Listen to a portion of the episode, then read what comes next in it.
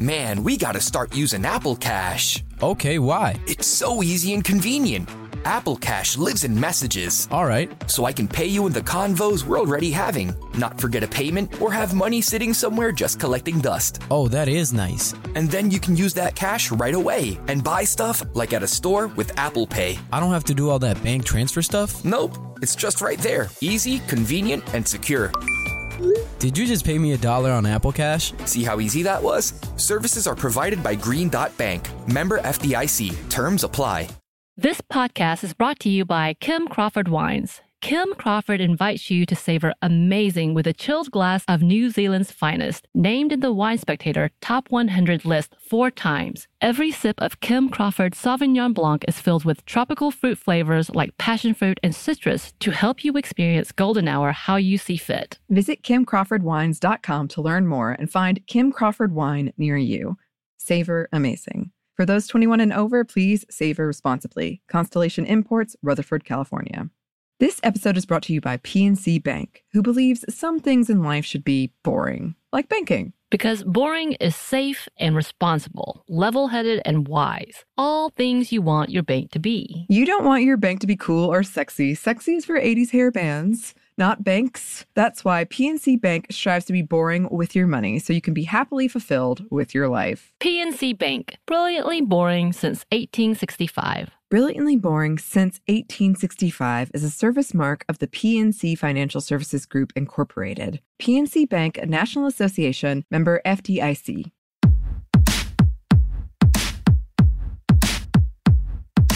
Hey, this is Annie. And Samantha. And welcome to Stuff Mom Never Told You, a production of iHeartRadio.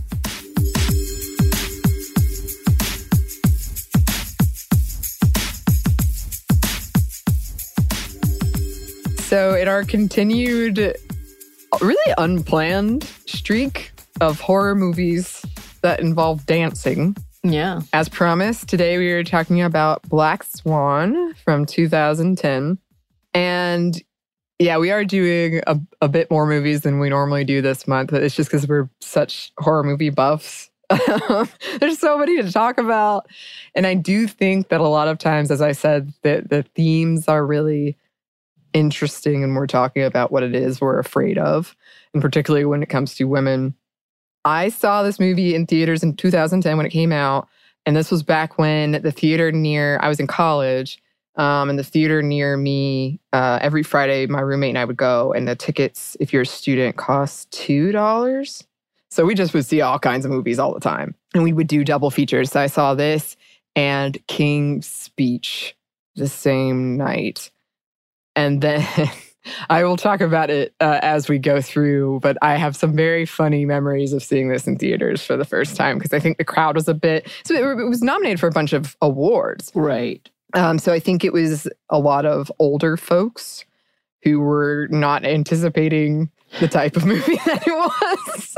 Yeah, that so, is unexpected. The reactions were very, very funny, particularly Aww. to one scene I'm thinking of. Right. But this was probably one of the first movies I watched before like I had started on the podcast and before we, you know, one day would start our feminist movie Friday and uh, like me and my roommate, my friend, we just sat and discussed it. Like, what does it mean? And what does this say? And what, what about this? And what are we saying about women about here? And it was interesting, a lot of the different takes that we got.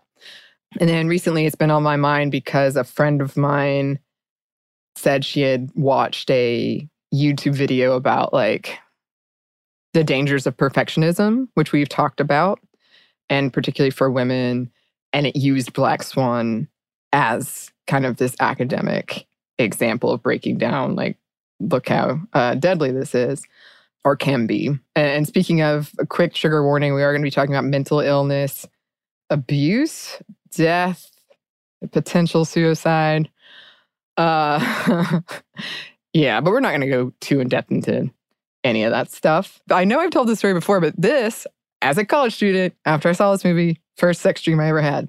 Mila Kunis and Joseph Gordon-Levitt. Like, I don't know why he showed up. I was going to say he was not in Black Swan. No, no, I don't know why he was there. I don't think I'd seen him in anything. Just like lingering, waiting. Um, Just hanging out.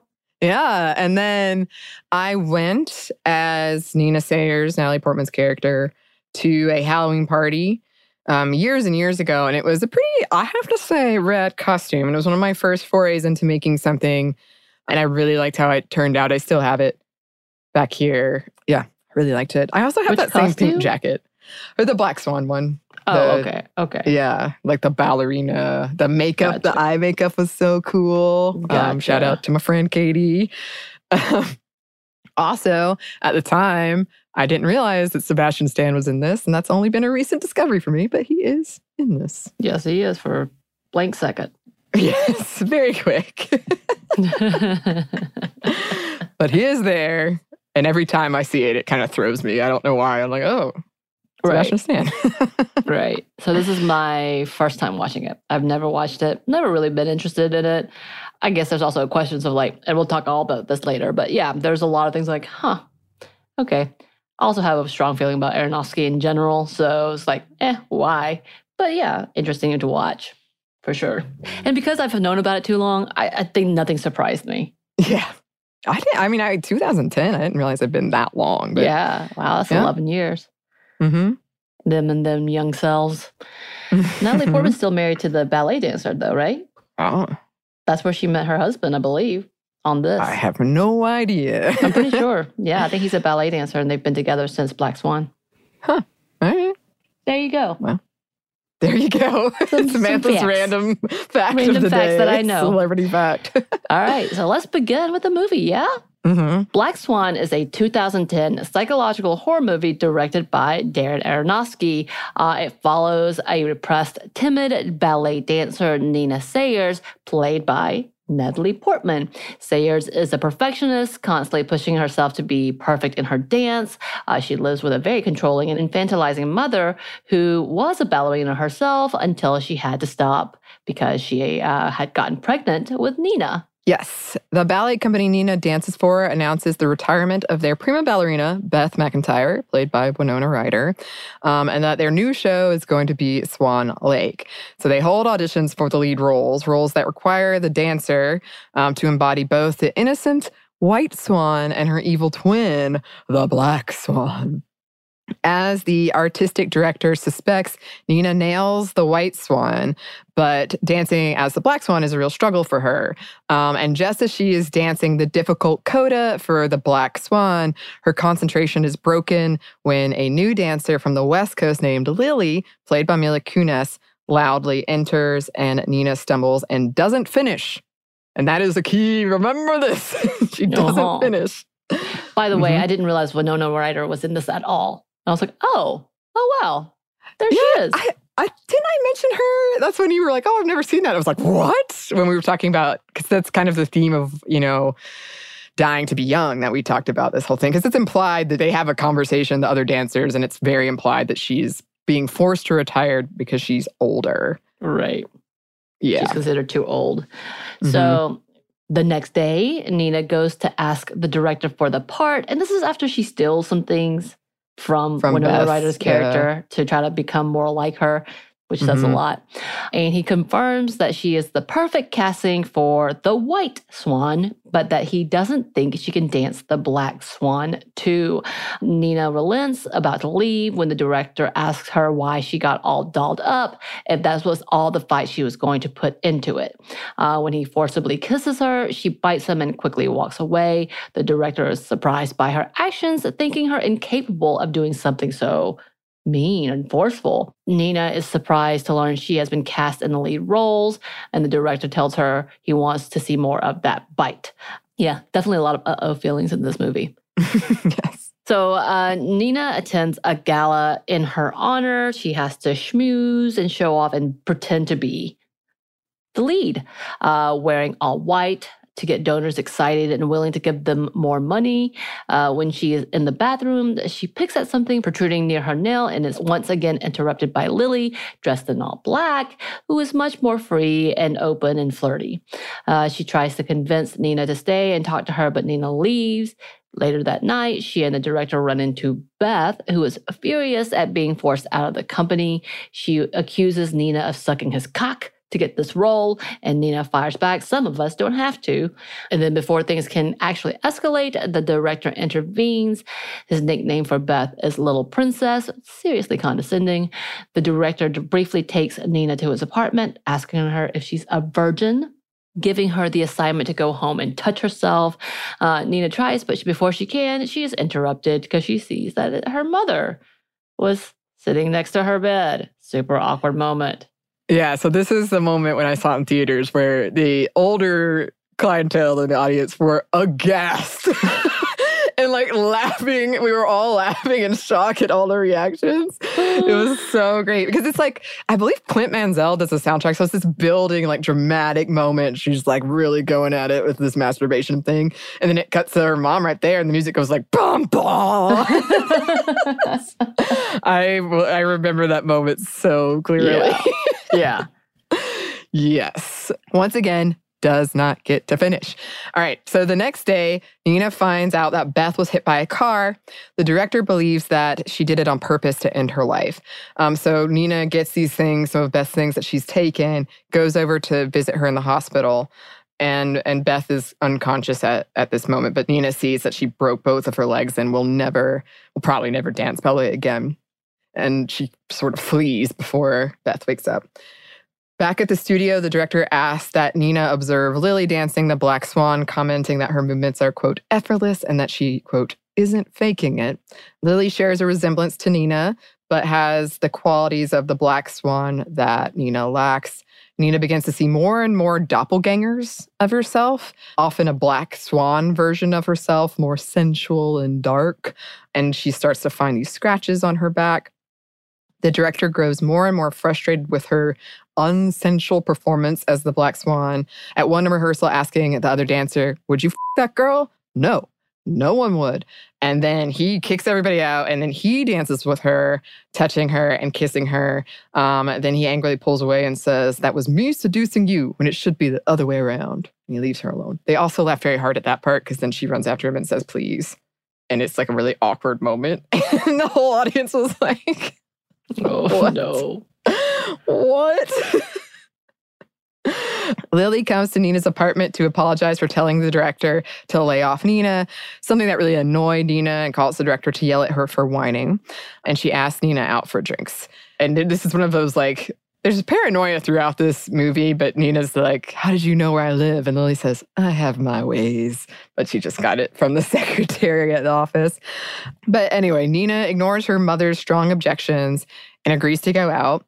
Lily offers her ecstasy and she refuses, but Lily puts some in her drink without Nina's knowledge, or like she kind of sees it, but doesn't do, I don't know. I guess she's just going along with the ride at this point. The two drink and dance and flirt with some men, Sebastian Stan included. Nina kisses someone, and the hallucinations grow as they dance on the dance floor. When they get back to Nina's place, a clearly still inebriated Nina taunts her mom about the night out that she's had, prompting her mom to hit her. Furious, Nina takes Lily's hand and leads her into a room, barricading it from the inside and shouting at her mother to leave her alone. Um, Lily and Nina have sex, um, and the black tattooed wings on Lily's back start like shivering and moving. But before Nina can finish, um, she hallucinates a version of herself in the place of Lily, uh, her mother's voice calling her sweet girl, and a pillow being pressed over her face. So when she wakes up the next morning, Lily is gone and the door is still barricaded from the inside. Uh, Nina angrily tells her mother she's moving out because apparently she woke up late and her mother would refuse to wake her up. Uh, she finds Lily dancing the Black Swan choreography and confronts her about last night. And Lily reveals she didn't sleep over unless she has a dick. She actually says that, uh, teasing Nina for having a sex dream about her. Nina's paranoia grows as she learns that Lily has been made her alternate. She begs the director to choose someone other than Lily, feeling Lily's out to get her. Uh, the director tries to assure her, telling Nina the only one in her way is her which is not wrong. Her hallucinations increase and her behavior becomes more erratic. Someone writes horror on the mirror in red lipstick. She throws away her stuffed animals. She practices nonstop. She's not eating. Uh, she goes to see Beth in the hospital to return her items, but Beth stabs herself in the cheek with a nail file that she gets back really gross, uh, shouting nothing on repeat, morphing into Nina. And all the images her mother has painted of her start moving, and Nina flees to her room and hallucinations transforming into a swan, hitting her head, passing out. The next morning is opening night, and Nina's mother again didn't wake her when she overslept, saying that she had called to let them know that she was sick and would not be coming.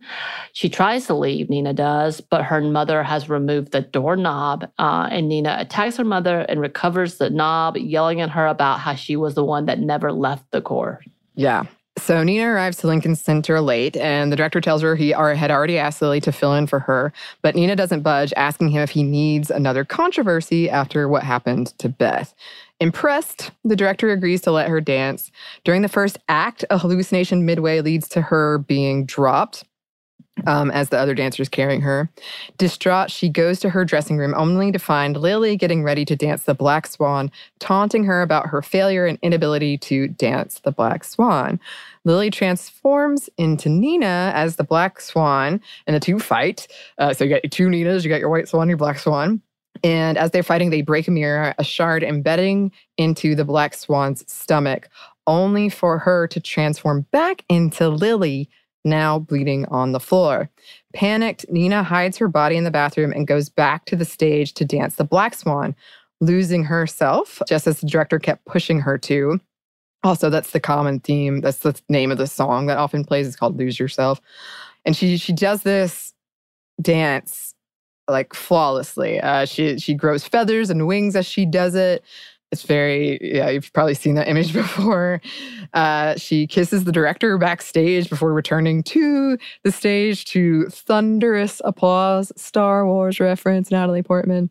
She goes back to her dressing room to change back into the White Swan, only to be interrupted by Lily, who congratulates her on her performance and says she'll let her finish. Um, Nina frantically checks the bathroom, but there is no body or blood. She looks down and realizes the shard is in her own stomach, staining her white uniform with blood. Still, she returns to the stage to finish the performance, catching sight of her mom watching her with tears before she takes the final swan dive. Uh, the crowd giving her a standing ovation.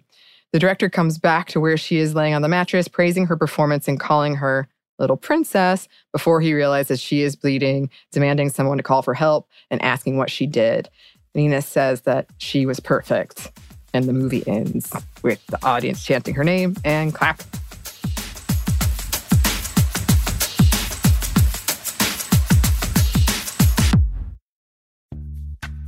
clap. Snagajob is where America goes to hire, with the deepest talent pool in hourly hiring. With access to over 6 million active hourly workers, Snagajob is the all in one solution for hiring high quality employees who can cover all your needs.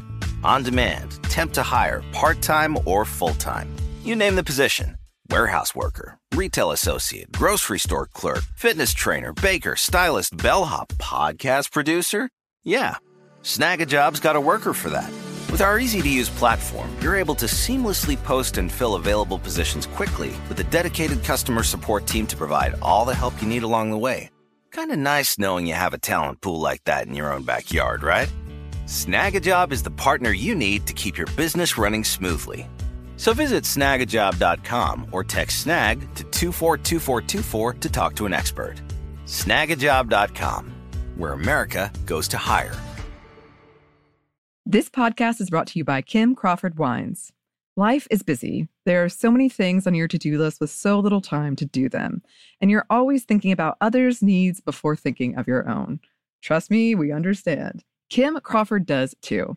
That's why they're inviting you to experience Golden Hour, your chance to reclaim your time and laugh with your favorite people, play your favorite song on repeat, gaze outside your window and daydream about your wildest dreams or celebrate your victories. No matter the moment, you can savor it all with a chilled glass of New Zealand's finest. As the number one ranked Sauvignon Blanc in the US, Kim Crawford has classic aromas of lifted citrus, tropical fruit, and crushed herbs to help you stay in a golden hour state of mind. Because golden hour is more than just time, it's whenever you want to savor amazing.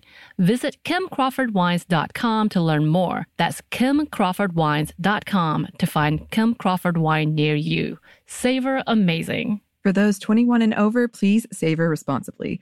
Constellation Imports, Rutherford, California. The state of Tennessee is one of the few places where the sounds are just as breathtaking as the sights. Whether that's live music at a historic music venue, the crack of an open fire at a campsite in the wilderness, or hearing kids laughing as they explore what's right around the bend, Tennessee just sounds perfect. Start planning your trip at tnvacation.com. Tennessee sounds perfect.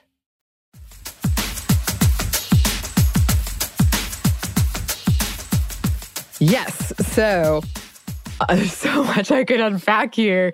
But I did want to touch on obviously the mental illness aspect because I know like a lot of horror movies, it's a pretty problematic trope in a lot of horror movies where that is used as sort of the horror. Right. And it is clear like throughout you're not sure what's real and what's not. And you're always questioning, questioning that and questioning the validity of her interpretation of things and of her paranoia.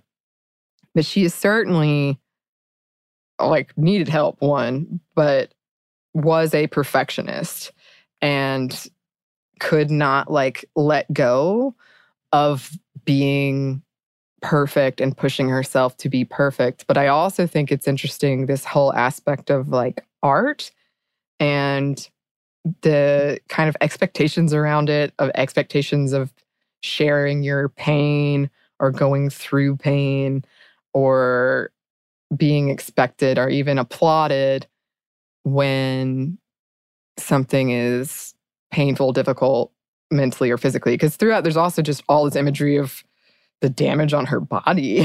like, Right. constantly you see the like her toes or how like thin she is.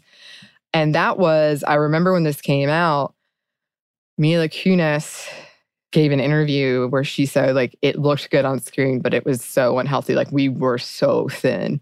Yeah. And just I remember reading about like their diets and how much exercise they did. And um it's it's weird when you watch a movie that is about art and then like you learn about kind of the same thing that's happening. like Yeah. really as they're making the movie, it's kind of like right. art imitating life, I guess. It's what they always say. Uh, Natalie Portman was purposely getting smaller and smaller. Yeah. But then there was this whole thing about her self harming. So the scratches came on pretty early on, which is when we Mhm. see the interactions. It was, I think, even before they started talking about doing Black Swan, even though they, Mhm. they had been practicing it already. But like, Yeah. yeah, those, the, and that was self inflicted, but she was trying to pretend like she wasn't self inflicted. But that was a habit that her mom caught early on, knowing that that was going to pull her to a breakdown. Because she mentioned it's happening again, isn't it? So something had Yes. happened previously that made her think. There's a lot to it, of course, but there seemed to be indication that this is a pattern for her, and it was part of her Mhm. stress and a part of her reaction to stress. Yes. Yeah. And it's, I always kind of thought, and again, I'm someone who reads like perhaps too deeply into things a lot, but I always kind of thought it was like her feeling that she was imperfect manifesting like on her on her body. And she cuz she is really really hard on herself. And in a strange way that is what holds her back a lot of times is that she's so afraid of not being perfect that she doesn't it, it holds her back. But I, yeah, I did want to talk about the relationship between mother and daughter in this because it's very toxic. And back when I was having that, you know, early pre-sminty feminist movie Friday conversation in college with my friends, one of the things I thought was the most interesting was one of my friends was like, well, obviously there was some sexual abuse that happened. And I was like, what? that is not what I picked up on. But it is very, like, I feel like it's a very infantilizing like she's trying to keep her in her little girl state like her room is you know in shades of pink it's very childish she has all these stuffed animals in there a lot of their like her mom calls her all the time and calls the secretary uh, about, like complaining about stuff at the ballet place for Nina all the time and there's this she, she's just very controlling and very protective and that narrative of you know I had to she even says at one point, you know, like I had to give up my career because of you. And I think feeling that guilt and and seeing kind of Nina Sayers and Natalie Portman's character go from defending Beth and saying like, you know, you can dance into, you know, Fonteyn danced into her 40s or whatever. And then at the end, she's like saying, you know, you were old, Bob. Like it didn't matter that I was born. It was too, too late for you. And that whole scene where she's sort of replacing Beth and in the back of her mind, she must know like one day this is my moment, but one day someone will younger will replace me as well. But all that say, I think there's a lot of resentment in their mother-daughter relationship. Right. I think there was also the conversation of like she saw herself and so wanted Natalie to succeed, but then when she saw her Mhm. succeed, she was passing her and leaving her behind. So there was this regret Yeah. and needed to be needed. So that's Mhm. all she knew at that point. So she wanted to push her to that point so that she could be successful. So I thought she was going to be that controlling mother that you see oftentimes when they pour their own livelihoods and expectations into the child. But then it flipped real quick when she's like, oh, she's getting there. But Yeah. I also think part of her paranoia blew up to making her mom the enemy. There was a lot of bad things. And her mom was actually caring for her. She really was, like trying to stop her from doing all these bad things to herself in a really negative way. Like it was still toxic Yeah. the way she was trying to do it, but she was trying to save her daughter's life. So she knew she was going to die. It's that's Yeah. what it seemed too. Yeah, no, I. It, it was just complicated. It was a complex relationship because she was definitely going about it in a very unhealthy way. She has that entire room of just like paintings of Nina, and it just feels like uh, at the part where she hits Nina, it's because she said she had sex with two men, and so that felt to me like she was like, "Oh, you're gonna make the same mistake." Right. I did. Even though it's implied that she it was a like maybe this director fellow, not the same Right. guy, but like somebody in that position at the ballet place Right. who got her pregnant and was like, You're fired, goodbye. right. yeah. But definitely there was a vibe of not wanting Nina to make the same mistakes, but also wanting to be very controlling, not wanting her to surpass her, like you said. Because she'll she'll say these comments that are very like biting hmm when it it's almost like she's like look i know you try you work so hard you're so good but you're never going to get beyond this and that's just where you are Right. and that's fine nina but it's nina's like no i gotta push myself i gotta push myself i gotta push myself Right. It, it was a really backhanded way of trying to slow her down and being Yeah. healthy, it seemed. Uh, Mhm. Again, there were some moments that I was like, well, did that actually happen? Or did it Yeah, not? So was she yes. actually in the audience or was she not? Because she got her hand crushed twice Yep. by her Yeah. daughter. Did that happen? Or was that in her head? Like, which part was the actual mother of what we were seeing? Mm-hmm. i always thought she was there uh, but you're right it, it's so much of it is destabilizing in, in the reality and then there's also that scene that it kind of relates to what we've been talking about lately but where she Nina finds out she gets the part. She's like so happy and calls her mom, and she comes home and her mom has this cake, and Nina's like, no, no, no, no, no, I can't. It's too big. It's too big. And then her mom is like, oh, it's garbage, and like goes to throw it away. And then Nina's like, oh, okay, no, I'll eat it. I'll eat it. But just moments of that of being like really controlling and dependent on each Yeah. other, very unhealthy way. Right, right. For sure. Like it was one of those moments of like, okay, she's not eating, but then she just pitched a fit. What what? So they're both of those things like, yeah, you do want her to eat a slice of cake, Exactly. but at the same time, you don't want the mother to force her and make her feel guilty and gaslighting her Right. into doing these things. Yes. Yes, yes, yes. I also did want to talk about, I feel like we talk about this all the time, but th- this movie is very much like the Madonna and whore, the good girl, the bad girl. You've got your good, sweet, innocent white swan who's timid and virginal, described as virginal. And then you've got the black swan who is seen as like sensual and much more like free and alive. And there, I mean, there's one scene in this where, because Lily is clearly like, the black swan embodiment. She's I was watching it last night, even though I really don't need to because I've seen this a million times. But I loved it.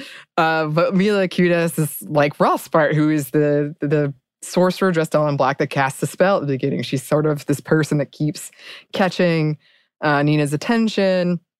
And then at the the scene where she is like hovering over Nina's shoulder, like she's the devil on her shoulder. But there's a scene where they're they go out to a restaurant and Natalie Portman, Nina gets, you know, like a salad. And Mila Kunis gets a burger and it's like extra cheese and it's rare. And I'm like, this is a cool girl. This is Yeah. the cool girl trope right here. Right. exactly. she's also the one that gets the guy and then shuts down the waiter. Yes, yes. Like it's very, very flirty and just painted as like everything is, you know, easy and light and she's, you know, fun and willing to live life. And uh, Nina next to her is just like so repressed and closed off. And yeah, Lily keeps telling her, live a little. And she is, I mean, Nina is very repressed, but like if we're looking at like the symbolism of what's going on, then essentially it is, yeah, you you can be this virginal, all white, white swan, or this very sexual black swan who all the men want to be with, apparently, even though like uh, when, when he was like, Would you f- that girl? And he's talking about Natalie Portman, like, uh. all right, dude. I don't know what to, I think about, but there's also a scene where it's just a man masturbating on the subway, like an old man, and he's looking at her. And every time I see that scene, I'm like, I'm not sure what I meant to take from this other than like she's extremely uncomfortable in her kind of image and how people perceive her as being one way. But you would be. Anybody would be. That's a crime. Right. That is absolutely a crime. So to me, this is one of those moments of Aronofsky making a shock value, demoralizing women. And I know that was the point. He literally wanted to talk about how women are demeaned to these subjects of whether it's for us being the virgin or being a whore. Like you can't be either, or you are the overbearing mother, which we've seen a lot, and or the mother who can't protect their children. Like those were his mm-hmm. kind of mm-hmm. his themes. I've only seen two of his films, so I guess maybe I'm just generalizing. And but because of what I know of his kind of personality, what he's been accused of, and then what I know of Mother, and then coming back to see this, which is one of the ones that made him a big name. Coming back to see this, I was like, yeah, there it is, exactly. I think nothing was shocking to me because of these are the expectations of Aronofsky. These are the expectations of kind of how he uses his women in his mm-hmm. own movies, how he uses women in real life. So to me, mm-hmm. none of that, and I say this in real life as in like what I've read about him, even in his past relationships and, and, and his, you know, all of those things that I'm like, okay, he is that director that I would be very much afraid to have anybody tell me how it was to work with him because right. of those demands. And again, like I know part of that was because he pushed them because he wanted to see this level of angst and depravity because it was what he was trying to convey. Mm-hmm. Again, this goes back to, and we will probably have a larger conversation of types like sex scenes and abuse scenes and how far should we mm-hmm. go for in the name yeah. of art? How far mm-hmm. should a woman be pushed in the name of art. And this is mm-hmm. one of mm-hmm. those prime examples of that, of what we're pushing women to be. And, and again, Mila Kunis, I love that she came out with like, this is bad. We went through something really horrible to make it through this film. But yeah, so Natalie Portman won the Academy Awards for this role. She won it uh, as the best leading actress in a drama. And I get that this is such a big deal and what she did and i'm sure she she's very proud of this moment but that's that level of where are we pushing these artists which is that same thing that he was it was very meta in that he was kind of accusing the ballet industry of abusing their women but in actuality he did the same thing for this movie uh, mm-hmm. so i mm-hmm. feel like to me like scenes like the masturbation scene is literally to put back into perspective of yes how innocent she is and oh my goodness it almost to the point that yes, we're supposed to feel creepy about it, but also normalize it as if you should expect it for this to happen. She should have expected it as this beautiful young dancer on public transportation that an old man is going to masturbate to her. Like it's, and again, like I said, I could be stretching that to like angry feminist of why do we have to go to these lengths for us to be successful, us being women and being taken seriously. And that's mm-hmm. kind of that level not gonna lie, and I think we're gonna talk about it in a minute, but like I felt like the same scene with, and I, I get there was a point, but the sex scene between Mila Kunis and Natalie Portman felt like it was for the male gaze more so than the movie. Mm-hmm. Well, yeah, and that's interesting because I, like I said, I had my first sex dream after that. I was turned on, but now that I'm like older, it is kind of like another example of queer baiting. And queer baiting is really complicated. We talked about it in a whole episode. You can look at it. But I was I was kind of like, let them get together, even though it was very unhealthy. right. yeah. Um, but I did want to talk about what you were just discussing is this uneven power dynamic between, especially in this case, the male director of the ballet and Natalie Portman specifically. I mean Nina, but all all the ballet dancers really, but in this case her, and just has so many instances of like him abusing his position in the name of art, like you were talking about, like really going too far, but it being for the art. And it is because Aronofsky is that's kind of what Mother was about is like, you know, men taking women who are their muses and putting them through some to make the art that they'll be credited for, awarded for, and then throwing away that, you know, traumatized woman who was their muse. Right. So it is it is weird and sometimes you see a movie and you're like or i read books because every time i read a stephen king book i'm like so this is you stephen king this is your this is based right. on you but yeah it's not good if you're like oh are you like vibing with this ballet art director hmm right yeah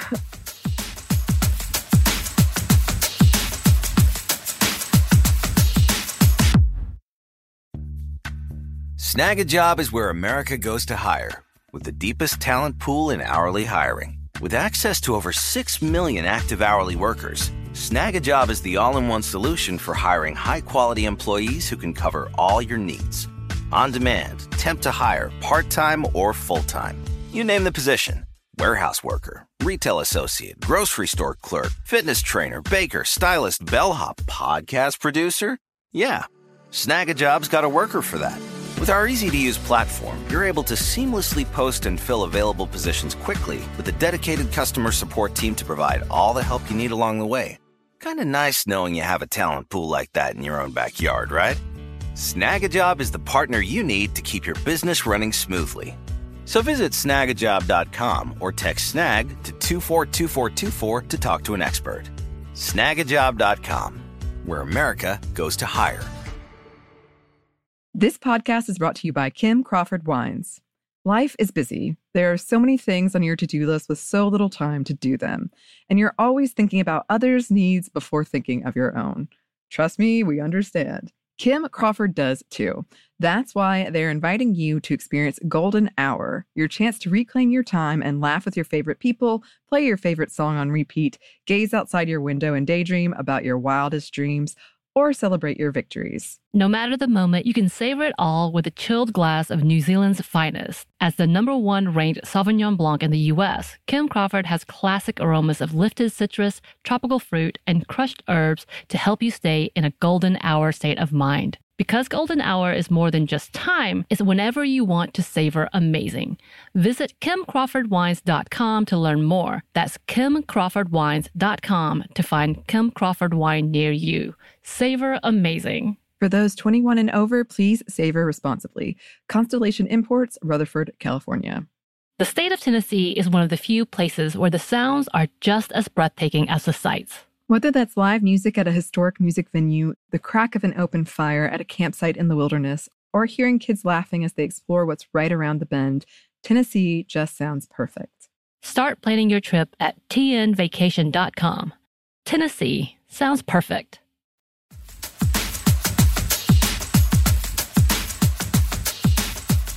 So, this whole movie was apparently kind of inspired by the quote shadowy world of understudies and doppelgangers and kind of taking that and then turning it into a psychological horror movie.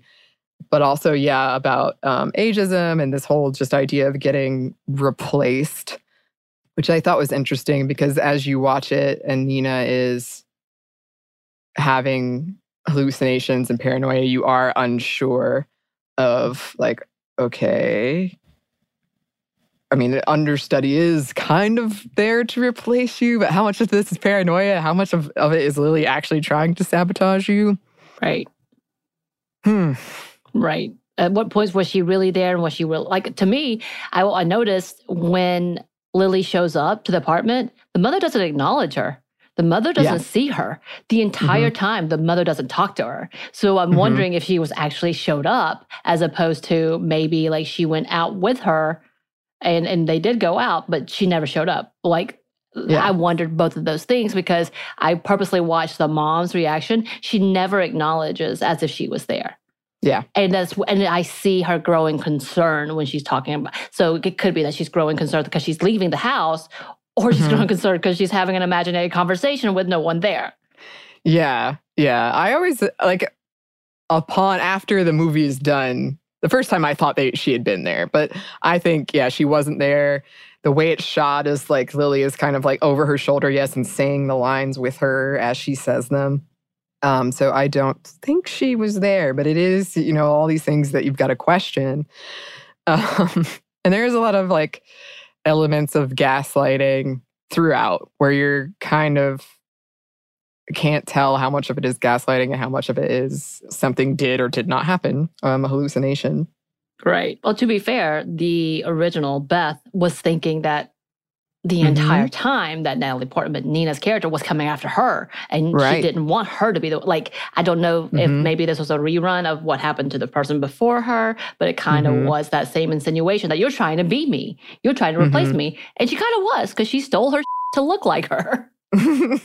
yeah, and then at the end, when she goes to visit Beth at the hospital, Nina is like, I understand now. She's out to get me. She's trying to get me. And Beth's like, You stole my things. right. and then it devolves from there. Okay, but I did want to talk about this because back in my when I first saw this movie, I thought that the whole thing was about the female orgasm. Oh, okay. Interesting. Yes, because and you know, we're going to use some language that's not totally uh I guess problematic is problematic and how we think about orgasms and how sex works and orgasms don't have to be the end all be all, but that is how we discuss them a lot.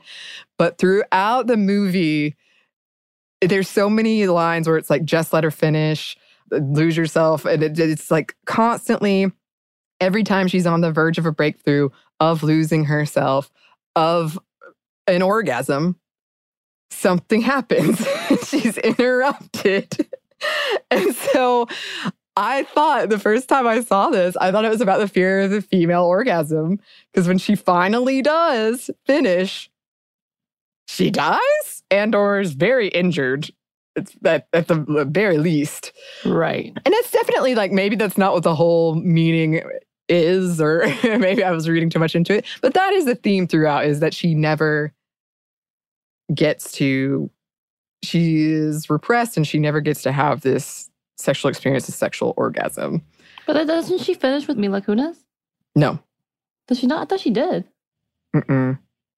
Nope, because then she they were like on the urge, the the edge, I guess.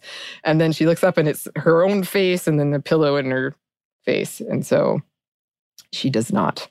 Plus, she probably wasn't. Well, who knows what was happening at that point if she was masturbating or I Right. don't know. Was there also that cab scene too? Yes. I'm assuming that was a hallucination as well. But- right. Right.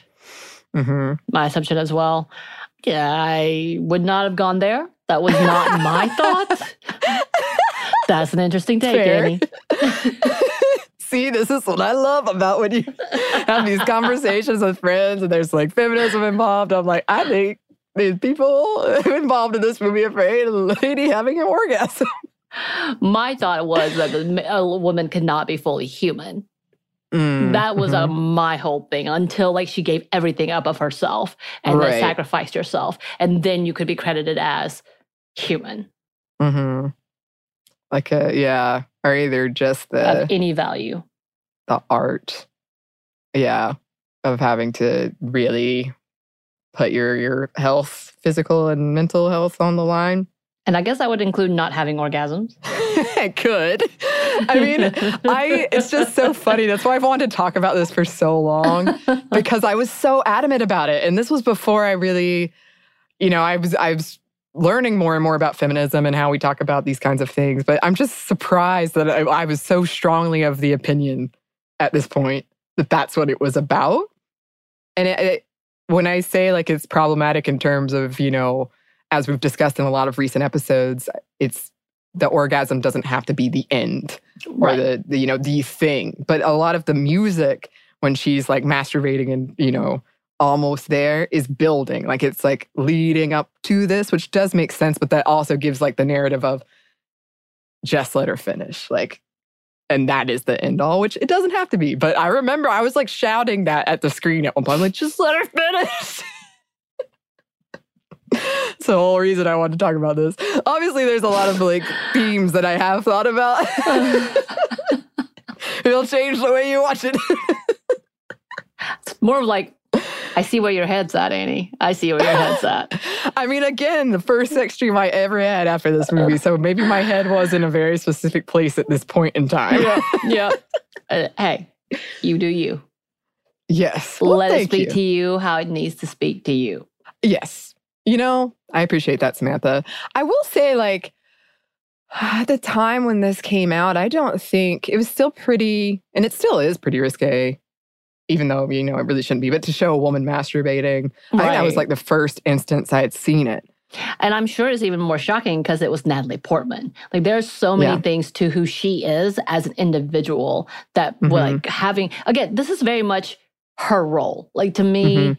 Yes, this was suited for her from jump, from being that playing innocent, being very like all of these things. Even though, even as a child, she never was a child actor. Like we know this. Her first role was really, really deep and dark and a fantastic role, but like, oh, this should be for an adult Right. but there's no way any other child like she really pulled it off as a child in these roles but at the same time you still have her as that innocent young all-american sweet girl so having her masturbate as a timid almost herself as almost what we would expect of her like it's a character for her to do Mhm. that is shocking in itself Yeah.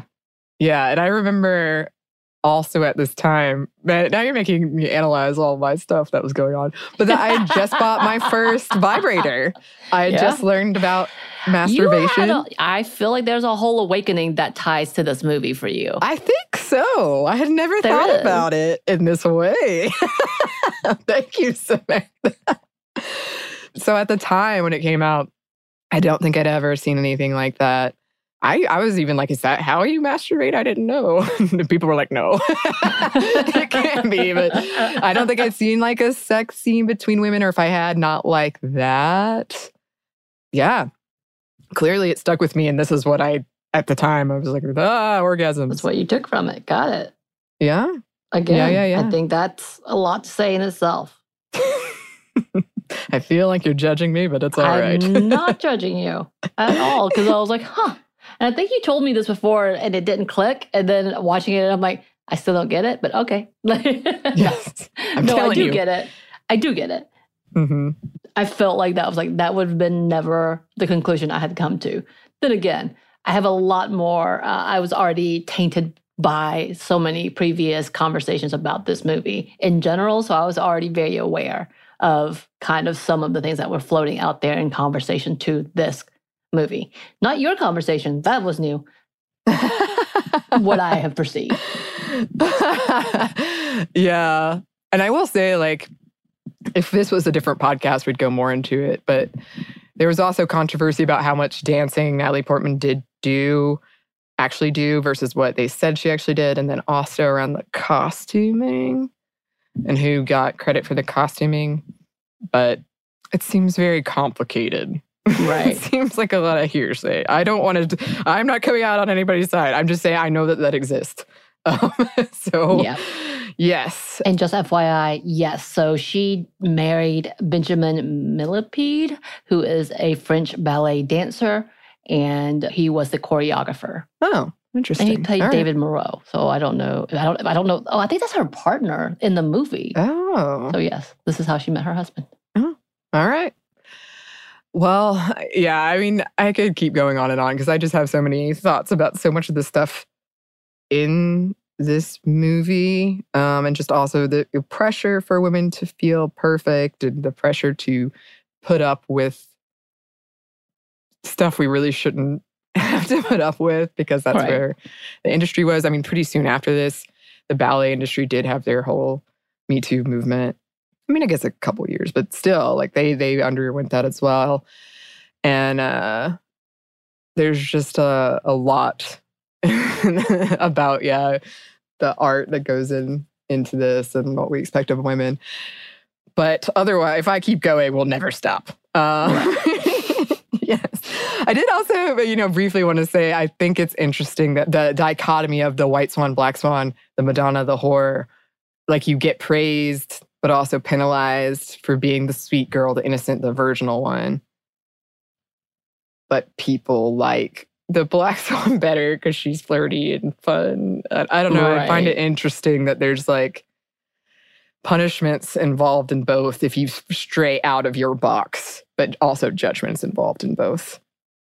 Yeah. All right. Lots of things. Lots of things. Um, well, I'm so glad we finally got to discuss this because it has been uh, since 2010 been on my mind, apparently. But as always, listeners, if you have a suggestion for a movie, a book, a topic, anything, please contact us. You can email us at stuffmediamomstuff at iheartmedia.com. You can find us on Instagram at Stuff Mom Never Told You or on Twitter at momstuffpodcast. Thanks as always to our super producer, Christina. Thank you. And thanks to you for listening. Stuff Mom Never Told You is a production of iHeartRadio. For more podcasts from iHeartRadio, visit the iHeartRadio app, Apple Podcasts, or wherever you listen to your favorite shows.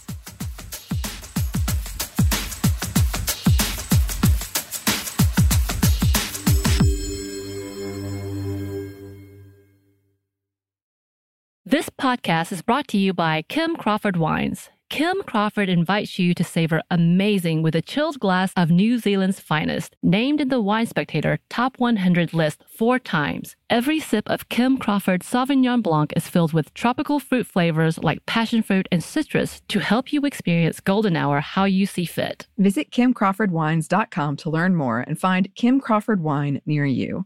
Savor amazing. For those 21 and over, please savor responsibly. Constellation Imports, Rutherford, California.